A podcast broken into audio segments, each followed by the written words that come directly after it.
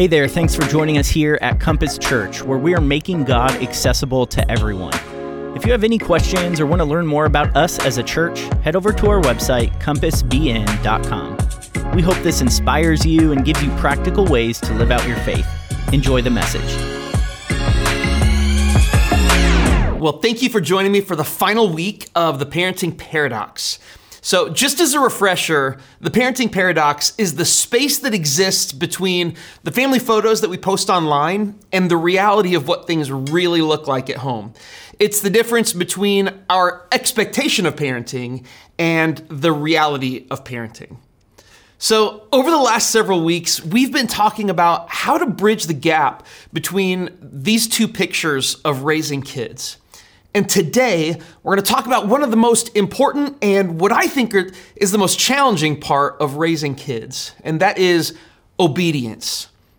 One of the most informative passages in the New Testament that we have on children and obedience is found in Ephesians chapter 6, and it starts in verse 1. And the Apostle Paul, who wrote this, he says, "Children, obey your parents because you belong to the Lord, for this is the right thing to do. Honor your father and mother." Now, I know we could totally stop right there, and most parents would be totally cool with it, right? I mean, honor your father and mother. You obey because it's the right thing to do. And God said to honor me, so honor me. And children obeying their parents, it is the right thing to do. I mean, it's one of the Ten Commandments, right? But it's more complicated than that in the real world. When my kid is up in the McDonald's playland and they won't come down when I tell them it's time to go, and I either have to crawl up in there to get them or sit for another hour waiting for them to be done, yelling up at them and saying, "God said that you needed to obey me," that isn't really helpful. It doesn't work. But if God said that children should obey, and I believe God, then why is getting them to obey so hard? Why is obedience such a tough thing? Now, I think that one of the main reasons obedience is hard is because our perspective on it as adults, I think it's off a little bit. See, we tend to think that obedience is for us, right? It's for our benefit. Our kids should do what we say for our convenience, to make our lives easier, because parenting is hard and it stinks sometimes. But the reasoning for obedience in the New Testament actually says the opposite. Look at the full context of Ephesians chapter 6. It says, "Children, obey your parents because you belong to the Lord, for this is the right thing to do. Honor your father and mother." But then it goes on to say this, "This is the first commandment with a promise. If you honor your father and mother, things will go well for you, and you will have a long life on the earth." Now again, the Apostle Paul, he wrote this letter to the Ephesian church. And in this passage, he reiterates this interesting fact about the Ten Commandments, which is where the command to honor your father and mother, to obey your parents, it's where this commandment comes from. So out of all of the Ten Commandments, don't murder, don't steal, don't lie, don't commit adultery, this one, honor your father and mother, is the only one that is accompanied with a promise, an if-then statement. If you honor your father and mother, then things will go well for you. You will have a good life. This is a promise that God made at the very beginning of his covenant relationship with mankind. And it's a promise that's repeated and reiterated right here. So boil it down. What does this mean?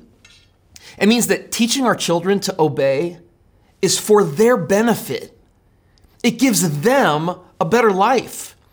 It's not for the benefit of parents, but it's for the benefit of our children. Check this out. Obedience is not for your convenience, but for their good. It's not for our convenience as parents, but it's for the good of our children. Developing obedience in our kids is not just to make our lives easier, but to make them more successful at life. It's a spiritual investment that we make in our children that puts them on the right path. Colossians 3:20 says this, we saw this last week, "Children, always obey your parents, for this pleases the Lord." Again, we talked about this last week, and it means that children who are raised to obey are being raised to honor God and to follow Him. Obedience develops and strengthens their relationship with Him. But it's not just about that. There's this other big reason that making this mental shift on obedience, being about them, not us, is so important. When we think that obedience is about our convenience, it leads to selfish and self-centered parenting. And selfish parenting, it plays out in one of two ways. Now, the first way that selfish parenting plays out is that we discipline what we don't like. Okay, it means this, that we focus mainly on correcting the behaviors that either hurt or inconvenience and annoy us as parents. Now, it's easy to fall into this trap because there's a lot of overlap in things that are good for them and still good for us. I mean, they will have a better life if they don't have a habit of talking back and giving attitude to people in authority, right? And I will have a better life if they don't talk back to me. Everybody wins when I correct that. But this, it's a heart issue. When my motives are for my benefit and not for theirs, then the things that we tend to discipline the most are the things that just bother us the most. Because we're not thinking about what's best for them, we're thinking about what's best for us. And this first form of selfish and self-centered parenting, it can become aggressive and dominating. Maybe you had a parent who was like that. You may have kids that follow your rules like this, but it's at the cost of the quality of your relationship with them. See, Jesus-style parenting will always love them enough to correct what hurts them rather than correcting just what bothers us. So the second form of selfish parenting is actually the opposite of the first. It's not that we over-discipline our kids, it's that we don't discipline our kids. Look, being a parent is hard. Sometimes kids are stubborn. You may not know this, but kids, they can be real jerks. Even like little ones, even really cute ones. They scream, they bite, they throw fits, they run away, they don't listen. I mean, that's real jerk stuff, right? And some parents, rather than dealing with the conflict of making their kids obey, just decide that it isn't worth the fight, and they let their kids do whatever they want. Truth is, I don't need to go into much more detail on this one because we all know someone like this. There's someone like this in all of our lives. You might be a parent like this. Your kids run wild because it's just too hard to keep them in line. You're too tired. You don't know what to do. Maybe you feel you're all alone in this thing and it's just easier to let things slide than it is to deal with them. And listen, I understand. I mean, sometimes we just do what works to get through the day. If you have strong-willed kids, it can be easier to shut the door on all the screaming and fighting and the chaos than it is to jump in and try to stop it. But listen, fudging on obedience because we don't want to deal with the conflict does not benefit our kids. It may be the most convenient thing for us, but it isn't for their good. It hurts them in the long run. It prevents them from experiencing God's promise in their lives. It encourages more bad behavior because it creates a template for them to get what they want. So let me illustrate. On the show Survivor, there's this contest that happens every season of the show. It's this pole challenge.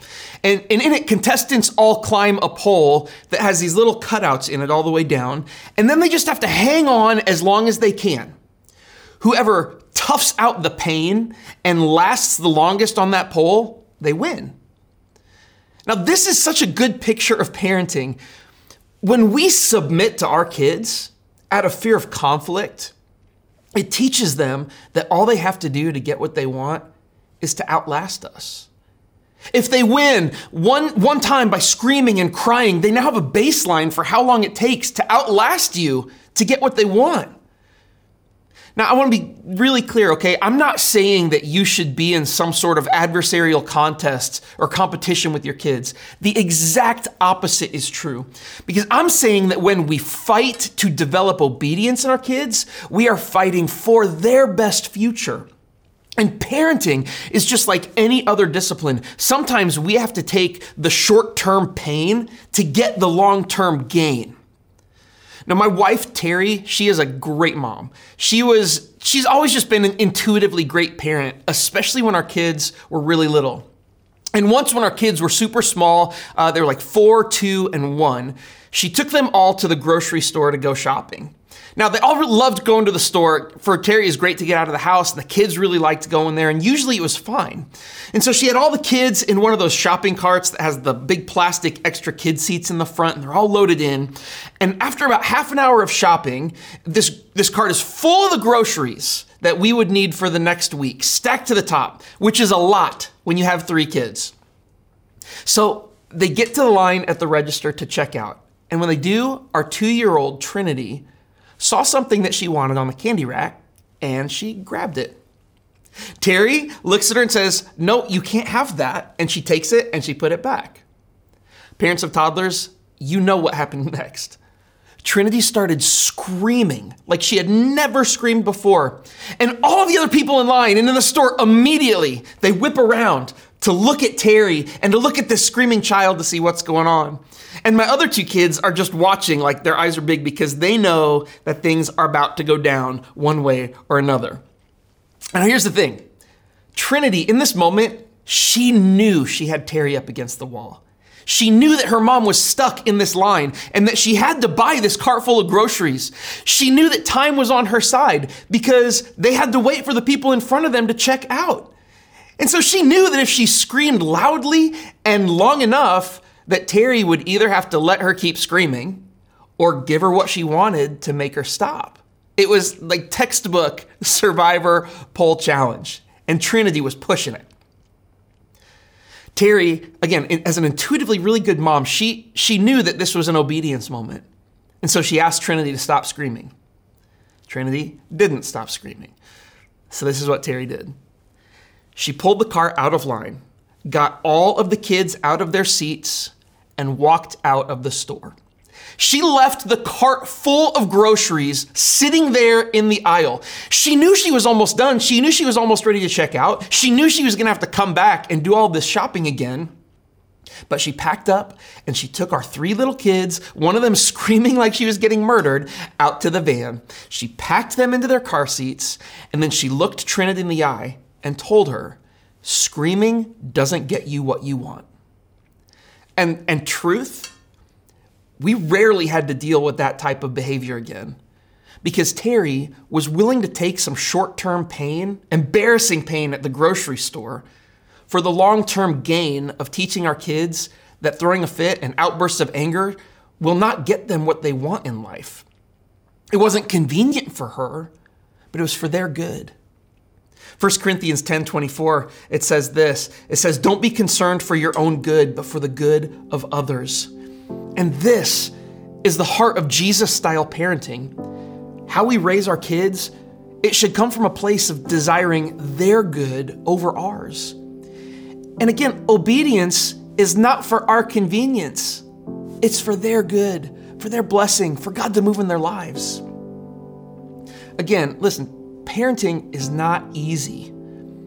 And whether you struggle with only disciplining what you don't like in your kids, or whether you struggle with disciplining your or not disciplining your kids enough because you don't want to deal with the conflict, whichever it is, you're not alone.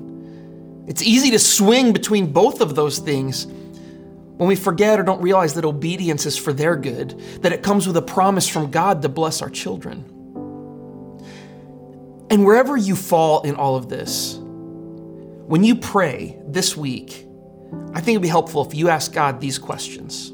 First, do I put my current convenience over my child's best future?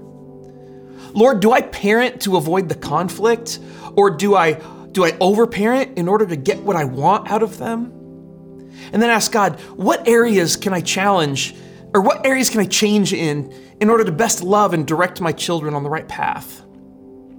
And then finally, ask God to see his promise, the promise that comes with obedience, to bless our kids in action in your home this week.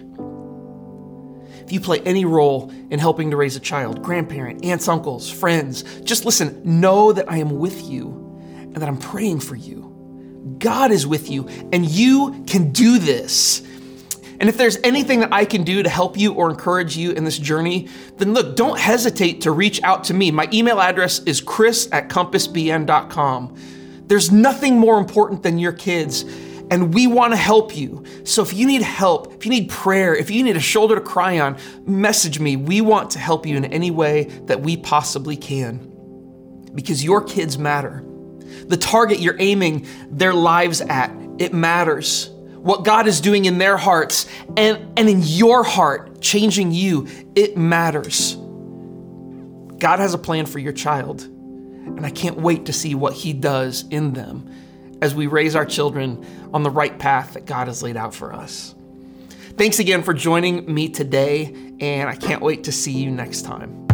Thanks again for joining us today. If you want to learn more about us as a church, get connected, need prayer, or anything else at all, head over to our website, compassbn.com.